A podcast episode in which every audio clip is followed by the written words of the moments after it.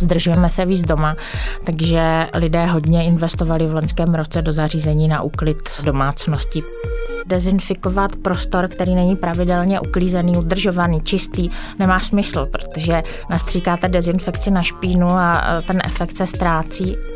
Jsou to pilotní projekty takzvaného smart cleaning. To je v podstatě kombinace softwarového řešení a normálního strojového úklidu, kdy bychom chtěli testovat projekt takzvaného chytrého čištění. Pík.cz Pík.cz Pík.cz Váš podcast ze světa biznisu. Nový díl podcastu Pík.cz je tu a od mikrofonu vás, milí posluchači, vítá Libor Ackerman. Loňský rok byl v mnoha ohledech zlomový. Výrazně zasáhl zejména do podlouhá léta zažitých způsobů práce i fungování firem, včetně úklidu firemních prostor, který, ať se to nezdá, je pro chod biznisu také důležitý. Jak se nyní firmám daří udržovat pořádek a kde je naopak největší binec, tak na to se zeptám svého hosta, jímž je Milada Skutilová, generální ředitelka české pobočky společnosti Kercher, která je světovou jedničkou na trhu čistící techniky a prodává nejrůznější čistící systémy i pro domácnosti. Pík.cz Pík.cz Dobrý den. Dobrý den a děkuji za pozvání. Zeptám se vás na úvod. Máte něco na úklid sněhu? Protože když jsem šel do studia, tak jsem pozoroval spoustu sněhu na silnicích i na chodnících a myslím si, že nějaký úklid by si to zasloužilo. To by se určitě zasloužilo a asi znáte teď tu zprávu, která běží na všechny Whatsappy, jestli to není v souvislosti s pandemickou situací, abychom zůstali doma. Ne, samozřejmě máme eh, i zařízení na úklid sněhu, protože my se věnujeme i komunální technice, takže máme takové ty chodníkové zametače, kterým se jinak říká i nosiče implementů, to je takový legrační výraz a tam se dá nasadit samozřejmě i sněhová radlice a tím se čistí právě přesně tady ty chodníky, menší komunikace. Nicméně evidentně pro Prahu se s nimi moc nepočítalo, protože ten sníh je tady jednou za deset let v zásadě. Říkali včera ve zprávách, že od roku 2016 jsme, máme stejnou sněhovou nadílku poprvé. No. Každopádně tohle není vlastně váš core business, tak když bychom měli přiblížit vlastně, v čem spočívá kouzlo systému a zařízení vaší společnosti? No kouzlo. V podstatě u nás můžete najít zařízení na přístroje, v podstatě na cokoliv, co potřebujete uklidit jak doma, tak kdekoliv v práci, jak v kancelářských prostorách, tak ve venkovních prostorách. Ten sortiment je velice široký. Máte vy něco doma ze své práce? Nosíte si práci domů? To znamená něco na uklízení?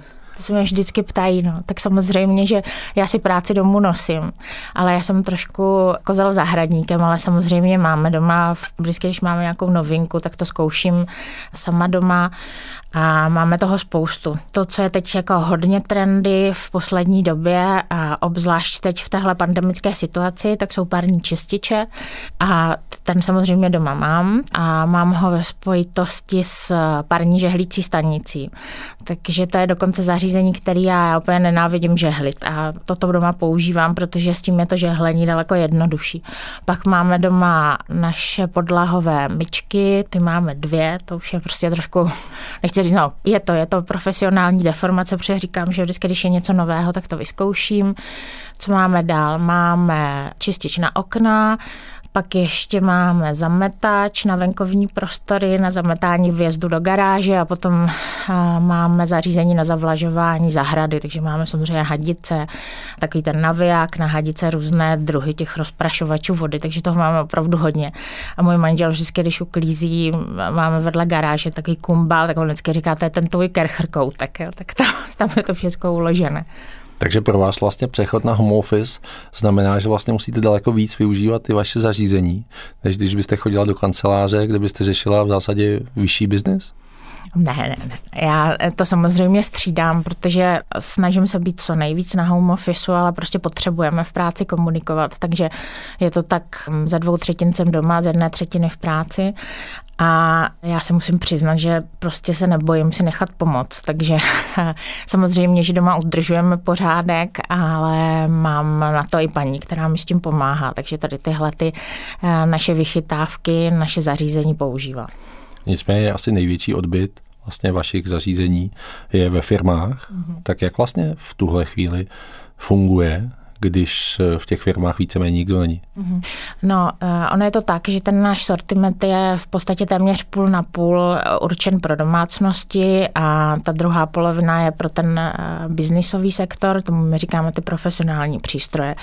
V roce 2020 se ten poměr trošičku zhoupl ve prospěch těch přístrojů pro domácnosti. Ono to vychází z logiky věci, z toho, jak fungujeme všichni.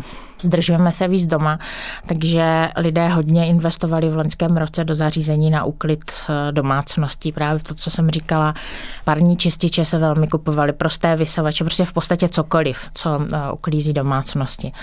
A co se týká té druhé části vaší otázky, nebo co se týká toho využívání čistící techniky v průmyslu, tam se ten biznis rozhodně loni nezastavil. On se vyvíjel různě v různých těch produktových skupinách a i vzhledem k tomu, která část té ekonomiky fungovala, která ne, tak to se naprosto zrcadlilo i do těch našich prodejů. Takže samozřejmě tam, kde naší velkou zákaznickou skupinou jsou provozovatelé různých malých obchůdků, restaurací, horeka, hotely. To jsou všechno naši vážení zákazníci a ti samozřejmě nenakupují. To znamená, že se nezastavil, ale velmi stagnoval obchod s vysavači prachu, s, s extraktory, což jsou zařízení na čištění koberců, prostě taková zařízení, která typicky používají právě firmy ze, ze sektoru toho hotelierství a turistiky. Ale na druhou stranu zase firmy průmyslové, kde výroba normálně jela, tak investovali do čištění a investují nadále. Samozřejmě ty investice jsou takové opatrné, že prostě dělají nezbytné, nezbytné kroky k tomu, aby udrželi čistotu. Prodává se v podstatě standardně všechno napříč naším sortimentem, od vysavačů, víceúčelových, prachu, prostě to, co potřebují. Když máte průmyslovou firmu, tak ta se neskládá nejenom z nějaké výroby, ale má nějaké samozřejmě kancelářské zázemí, tak na čištění toho všeho. Trošku se nám zastavil, nebo hodně stagnují podlahové mycí automaty, to jsou ty stroje, které vidíte, když jdete nakupovat třeba do supermarketu, jak tam jezdí na takových těch malých, řekněme, trakturkách. Což souvisí s tím, že ty supermarkety jsou víceméně krom potravin na takové reje jsou zavřené? Jsou zavřené, jsou prázdné, naopak zase ty potraviny musí, musí čistit víc, takže ono se to tak jako různě vyváží. A firmy přišly na to, právě ty průmyslové firmy, že to strojové čištění, což je samozřejmě stará pravda, je daleko efektivnější, takže tam, kde si to mohou dovolit, do toho investují, protože potřebují zajistit čisté prostředí pro, jak pro dělníky někde na výrobě. Takže do těchto těch zařízení se nadále investuje. Takže ten biznis byl velmi dynamický v oblasti těch zařízení pro domácnosti a v oblasti pro eh, tu profesionální sféru jsme dosáhli o trochu vyšších, jako mírně, v řádech jednotek procent vyšší obrat než v roce 2012, ale což jako v té současné situaci považuji za velký úspěch. A když bys to srovnala tím, že vlastně Kerche je nadnárodní firma, která má globální působnost, tak ty mm-hmm. výsledky jsou obdobné, kdy asi spíš to bude stagnace možná mírný nárůst, anebo když byste měla srovnat vlastně ty výsledky za Česko? My máme výsledky velmi dobré, ale celkově koncern se vyvíjí obdobně, obzvlášť v Evropě. Je ta situace velmi podobná napříč všemi zeměmi. Je to tak, že jak postupně byly lockdowny napříč Evropou, tak domácnosti, protože lidé z domácností investovali úplně stejně jako u nás.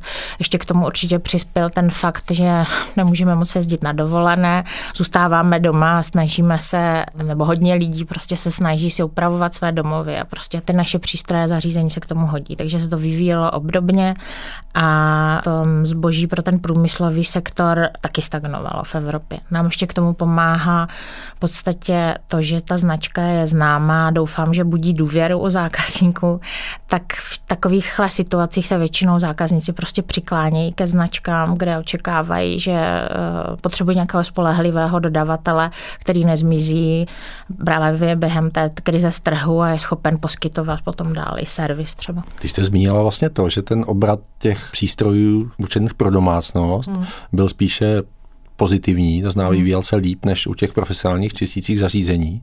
Projevilo se nějak i to vlastně, že v té současné pandemické době, kdy všichni jsme šili roušky, hmm. minimálně na jaře loni hmm. před rokem, teď už hmm. si si kupujeme normálně, ale jako v zásadě ta čistota a tlak na to nějakým způsobem se vyvarovat toho, aby na nás ten vir skočil, hmm. tak se týkala v zásadě dezinfekce, ale vlastně na ty čistící zařízení nikdo za stolik nepomyslel. Já si myslím, že jak kde, že ten osvícený zákazník si tady tohleto uvědomuje, my se to snažíme sami hodně komunikovat, že dezinfikovat prostor, který není pravidelně uklízený, udržovaný, čistý, nemá smysl, protože nastříkáte dezinfekci na špínu a ten efekt se ztrácí. Takže podle toho, jak my to vidíme na našich prodejích a vidíme, že se velmi opravdu v řádech, nám se v podstatě zdvojnásobil prodej parních čističů, který ty čističe nejenom čistí, ale i dezinfikují právě tím dezinfekčním účinkem páry, tak si myslím, že si to lidé hodně uvědomují a velmi nám teda musím říct, že ta čistící zařízení pro domácnosti nám rostla ohromně. Jako máme nárůst asi 30% proti předchozímu roku a v podstatě ta situace je stejná napříč Evropou, takže naše značka má trochu problémy s tím, že nejsme schopni, jsme schopni vykrýt v podstatě veškeré požadavky našich zákazníků. Tak si myslím, že si to uvědomují všichni, že je potřeba čistit, nebo všichni. Hodně lidí si to uvědomuje, protože ta poptávka je velká. Tím, že ta poptávka je velká, jste mi trošku nahrála. Projevilo se nějak ta pandemická situace v tom, že byste třeba nestíhali ve výrobě? Projevila. Projevila se, protože když si vzpomenete, jak začínala ta um, pandemie v loňském roce, začalo to vlastně v Itálii. My máme naše továrny, Kercher je e, globální značka a e, evropský trh se zásobuje z továren, které jsou převážně v Německu. Další největší velkou továrnu, v podstatě největší evropskou, máme v oblasti Reggio Emilia v severní Itálii a ještě máme továrny v Litvě a v Rumunsku. A právě ta velká továrna v Reggio Emilia byla v době, kdy byla ta příšerná situace v Bergamu, to je kousek od sebe, takže tam myslím si, že asi týden, možná deset dnů byla ta továrna úplně zavřená, že to nařídila eh, tam lokální autorita, pak se otevřela, potom ještě navíc byly samozřejmě narušeny subdodavatelský řetězce, protože se různě takhle po Evropě mm. továrny nebyly schopné vyrábět a doprava byla složitá, to už jsme trošku asi zapomněli, takže my jsme měli měli v podstatě v březnu, kdy tady byl ten první lockdown, tak eh, jsme měli, se ta poptávka velmi zvýšila. My jsme jednu chvíli měli téměř prázdné sklady, ale pořád v podstatě tím, s tím bojujeme celý rok. Mhm. Ale musím říct, že to považuji za šťastnější situaci než opak. Že? A bylo to tak, že byste vlastně ta poptávka po těch přístrojích, respektive ten do jisté míry nedostatek těch hmm. přístrojů, byl jakoby koncových eh, těch zařízení, nebo abych se k tomu dostal, abych to hmm. připodobnil, hmm. typu, že teďka vlastně výrobci automobilů, hmm. případně mobilů se hmm. perou o čipy. Mm-hmm. Tak jestli vlastně jste neměli i v rámci nějakých těch komponent, které Aha. vlastně do, do, do těch vašich zařízení dodáváte, respektive montujete, tak jestli i tohle to nebyl nějaký důsledek té pandemie? To nevím úplně přesně, to by se možná trošku vím, že já vím, že došlo k nějakým výpadkům subdodavatelů v, s elektronikou, to určitě bylo. A protože nějaké komponenty bereme z Číny, takže to bylo někdy na jaře, ale my jsme zaznamenávali třeba výpadky prostě s nějakými motory a tak u vysokotlakých míček a právě těch profesionálních. Ale myslím si, že čipy na nás zase takový velký vliv neměly. Přinesla ta pandemie něco pozitivního? Mám na mysli třeba to, že různé firmy vlastně u nich došlo k rychlejším inovacím v rámci toho čištění, v rámci toho, že třeba bylo zmiňováno, že dobře, dezinfekce je jedna věc, ale druhá věc je, že vlastně nosíme na sobě oblečení, na kterém vlastně může ulpět hmm. ten vir úplně stejně, takže se hmm. vymýšlely různé rámy hmm. nebo různé brány, které vlastně dezinfikují váš povrch. Tak eh, urychlila tahle ta vlastně pandemie i v té vaší oblasti čištění? Určitě na to nějaký vliv měla. Urychlila ta pandemie spíš měla vliv na nějaké naše uvažování nebo na způsob práce a i na to, jakým způsobem se dostáváme k zákazníkům. Protože my jsme takový, nebo původně jsme byli takový tradiční evropský dodavatel, který funguje z kamenných obchodů, kam si zákazníci přijdou to zboží vyzkoušet. Chodili jsme hodně za těmi našimi profesionálními zákazníky a vlastně jsme se úplně překlopili online nebo z velké části jsme začali pracovat online, tak jak velká část trhu a začali jsme i hledat rychleji řešení, jak s tím zákazníkem online komunikovat, jak mu nabídnout nějaký jednoduchý způsob, jak se k němu zboží dostane, jak si objedná opravu a nemusí někam telefonovat nebo někam zboží nosit. Spíš tady, řekla bych, že v té oblasti služeb to určitě vliv mělo. No urychlilo to možná některé investice do výroby tady tohle. Hmm. Ale v zásadě nějaká extra nová inovace? Něco nového, co bylo předtím, myslím si, že ne, protože mimo ty věci, které se prostě používají na to, aby jsme, nechci říct porazili, ale prostě nějakým způsobem bojovali proti té pandemii, čistili, tak to v našem sortimentu tradičně je. Ta zařízení, máme samozřejmě celou řadu chemických prostředků, prostě máme čistící chemické prostředky, máme dezinfekční zařízení, to byly jenom takové jako drobné inovace, na nic zásadního. Pík.cz Posloucháte váš podcast ze světa biznisu. Když přejdu k tomu čištění vlastně v těch firmách, tak v kterých oborech je největší nepořádek?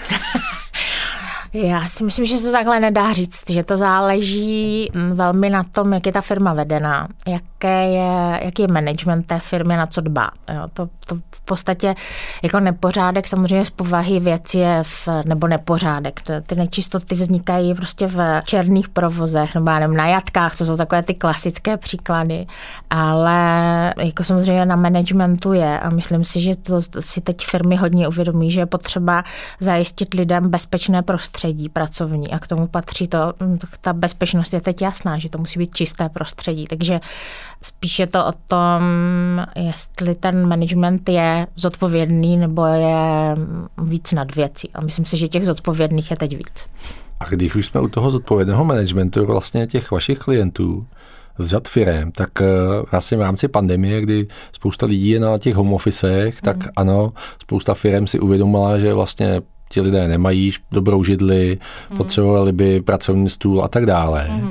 Myslí některé firmy i v ohledu tomhle, že ty lidi by měli mít doma i uklizenou? No to pochybuju, že by.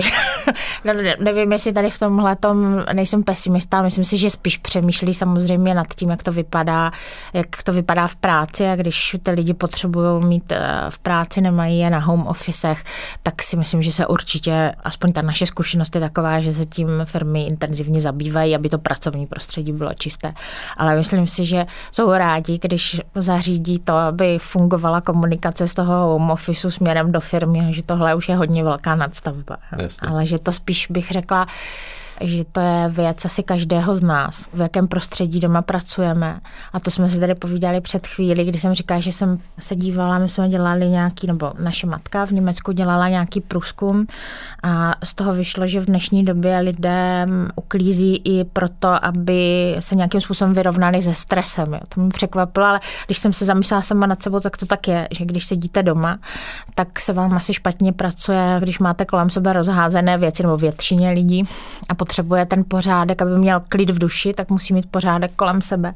A to z toho vyšlo. A bylo tam, byly tam i nějaké procentuální poměry, pro kolik eh, procent lidí je to důležité. Česká republika v tom průzkumu nebyla, ale bylo tam Polsko, bylo tam Německo. O Němcích jako víme, že mají rádi pořádek, a, takže to mě nepřekvapilo, že tam bylo 88%, ale i, že pro 88% společnosti je důležité, aby bylo, mělo kolem sebe čisto, ale i u Polska to vycházelo asi 75%. Já si myslím, že s tím se můžeme klidně srovnat a možná to číslo bude u nás trochu vyšší. Takže. Vaše osobní procentuální číslo? Na Českou republiku? Ne, ne vaše osobní. Moje doma? No. Já si myslím, že 95. Ale uh, realita je trošku jiná, samozřejmě. A těch Ale... 5% je ta 5% odchylka od normálu. jo, jo. 5% odchylku dělají děti. Rozumím. Když vlastně se přenesu na ten globální biznis, mm-hmm. uh, Kerchru, který je vlastně jedna z tradičních rodinných firm, mm-hmm. projevuje se ta rodinnost té firmy nějakým způsobem i na té české pobočce? Já myslím, já doufám, že ano. Protože když v něčem, já v Kerchru pracuji strašně dlouho, já už jsem tam eh, letos to bude 19 let a to na vás určitě má vliv, jak s vámi pracují vaši nadřízení, tak se snažíte tady tímhle způsobem pracovat i se svými kolegy, se svým týmem, se kterým pracujete A já si myslím, že mám nějakou krátkou zkušenost z velkého korporátu, který byl vlastně normálně klasická akciovka.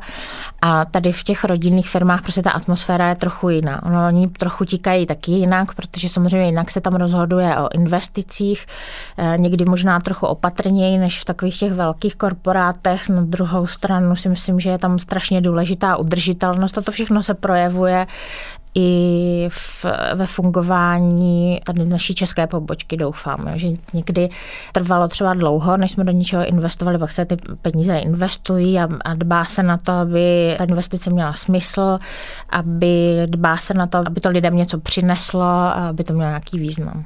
Tak na jednu stranu člověka asi nepřekvapí, že vlastně největší čistící firma, respektive firma na čistící zařízení a tak dále je z Německa, že jsou puntičkáři, jak jste sama zmínila. Ale na druhou stranu dokázala vlastně česká pobočka pod vaším vedením těm Němcům puntičkářským ukázat nějakou tu, nevím, českou improvizaci, české zlaté ručičky, takovou tu Nějaké vylepšení myslíte konkrétně? Možná i vyčúranost. no to doufám, že ne. Ale já si myslím, že my za ty roky nás určitě matka považuje za významnou společnost v tom koncernu.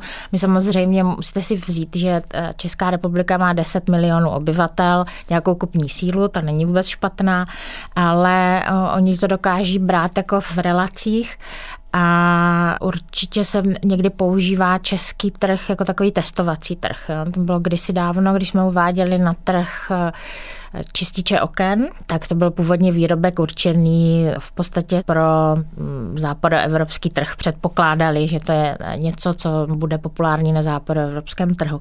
A my jsme si tady prosadili, že se to vlastně hned v té první vlně uvedlo tady na, na český trh a bylo to dobře, protože bylo jasné, že to je něco, co přináší jako užitek tomu zákazníkovi, že nikdo, tak já nevím, jestli umýváte rád to okna, nebo jestli vůbec umýváte. Umývám, osobně. ale nerad. No samozřejmě. Takže to jsme dva a vždycky je dobré, když máte něco, co vám takovou tu nepříjemnou práci velmi usnadní. A tam to bylo jasné, tam bylo z toho přístroje je velký užitek a je to daleko rychleji umyté, prostě raz, dva. A to byla jedna z věcí, kde jsme uspěli, bylo vidět, že se to tady dobře prodává, že to má smysl, eh, když prodávat i dál na východ, takže spíš takovýmhle způsobem fungujeme a v čem třeba jsme jako abnormálně úspěšní oproti, nebo v, čem jsme zajímaví pro Němce je náš online business. Jakým způsobem my tady v Čechách fungujeme, tady je vlastně velmi rozvinutý obchod uh, online nový a my jako Kercher Česká republika prodáváme velmi hodně na vlastním webshopu a stejně i s těmi velkými eh, online novými hráči a to je něco, co taky trochu ukazuje cestu v té západní Evropě. Pík.cz Pík.cz Nakolik vlastně ta nadnárodní struktura nebo nadnárodní firma si ty jednotlivé oblasti toho biznesu vlastně sdílí a nebo naopak jedou po individuální stránce. Mám na mysli teďka třeba ten eh, e-shop, mm-hmm. který asi jako jede sice individuálně v České republice, ale jak říkáte sama, má vlastně co nabídnout mm-hmm. i mhm. těm ostatním zemím. Mm-hmm. A dokážu si představit, že tam můžou nastávat nějaké synergické procesy, mm. které vlastně v rámci celé skupiny by šetřily náklady? Mm snažíme se o to, aby to fungovalo. Jo? Jako není, nejde to úplně jednoduše, ale máme asi nevím, nějakých pět let změnou organizační strukturu právě s důrazem na to, aby docházelo k nějaké výměně těch informací, aby se ty země od sebe vzájemně učili, takže se to určitě děje. A já na tohle hodně dbám, abychom je zbytečné vymýšlet vymýšlené a snažím se i podporovat vlastní tým, abychom získávali sami zkušenosti z těch, řekněme, západoevropských zemích, kde přece jenom jsou ty nároky na čistotu a na ta řešení velmi vysoká, a protože tam to může zase samozřejmě zefektivnit naší práci pomoct. A ještě mi napadá vlastně podotázka na tu vaši zmínku o tom, že Česko je takový testovací seedbed. Tak co se chystá v Česku testovat letos, příští rok, případně nějaké... ta pandemická situace některé projekty trošku pozastavila. To musím říct naprosto otevřeně, ale to, co, čemu my jsme se tady chtěli teď věnovat a doufám, že to zase znovu rozjedeme, tak jsou to eh, pilotní projekty takzvaného smart cleaning.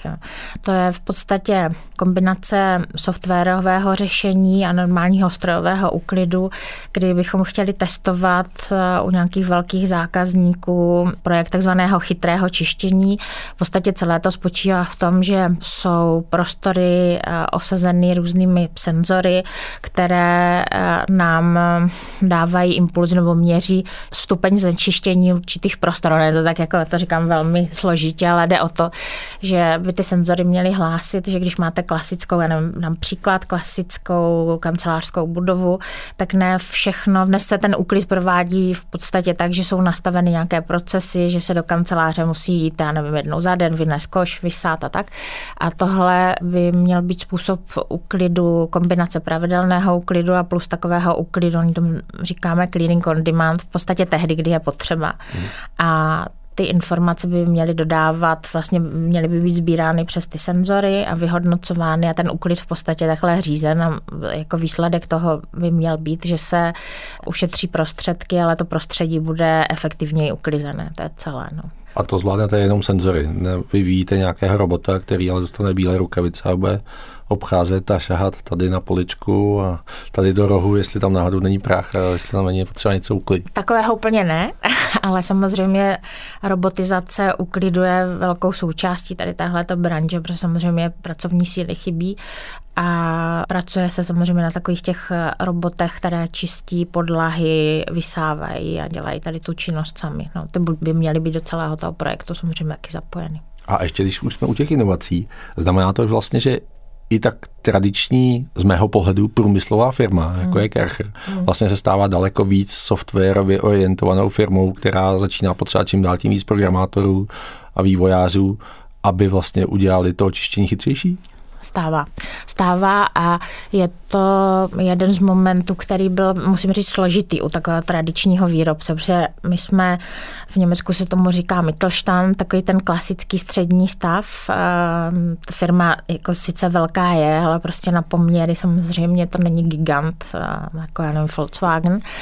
A muselo se tady, abychom se mohli posunout dál, tak se samozřejmě musí tady do těchto těch profesí investovat a Kercher hledá zdroje nebo hledá, v podstatě neorientujeme se tak, že by se uvnitř firmy vybral, vytvořili nějaké inženýrské, já nevím, oddělení, které na tom začne pracovat, ale v podstatě díky tomu se koupila nějaká externí firma, která pro nás tohle to dělá, už je součástí koncernu Kercher. A vím, že jeden takový inovátorský hub, řekněme, máme v Berlíně, o dalším se uvažuje někde v Ázii a prostě je to samozřejmě budoucnost. Nicméně hlavně ta hlavní oblast těch inovací, které vyvíjíte, tak ty jsou sousední vlastně v Německu tím, že ta firma je taková tradiční, tak z velké části to tak je, ale je to zrovna jedna z věcí, na které teď se intenzivně pracuje, že když jsou to centrum inovací pouze na jednom místě, tak eh, začínáte trochu vidět s klapkami na očích a s tím taková rodinná firma určitě bojuje, tak abychom nezaostali, tak se už i ten eh, vývoj distribuje. Tady ta vývojová pracoviště se budují po světě, takže je mm, vývojové centrum ve Spojených státech, v Číně máme něco, něco v Evropě už se stavíme na víc nohou. A vaše vize úklidu za 10 let, v roce 2030? 2030. Já si myslím, že spousta toho zůstane, ale určitě bude mít daleko větší slovo právě tady ta robotizace, jak v domácnostech, tak v, ve firmách a určitě jednoznačně asi už nebudeme eh, používat zařízení, která strkáme do zásuvky a pereme se se šňůrou. Určitě to budou baterie, a doufám, že toho sami budeme muset dělat velmi málo, že to všechno za nás udělají ta zařízení. Říká Milada Skutilová, generální ředitelka české pobočky společnosti Kercher. Já díky za váš čas a zajímavé povídání. Já moc děkuji za pozvání, bylo to velmi příjemné. Pík.cz Pík.cz Poslouchali jste váš podcast ze světa biznisu. Další ekonomické a biznisové zajímavosti najdete na Pík.cz.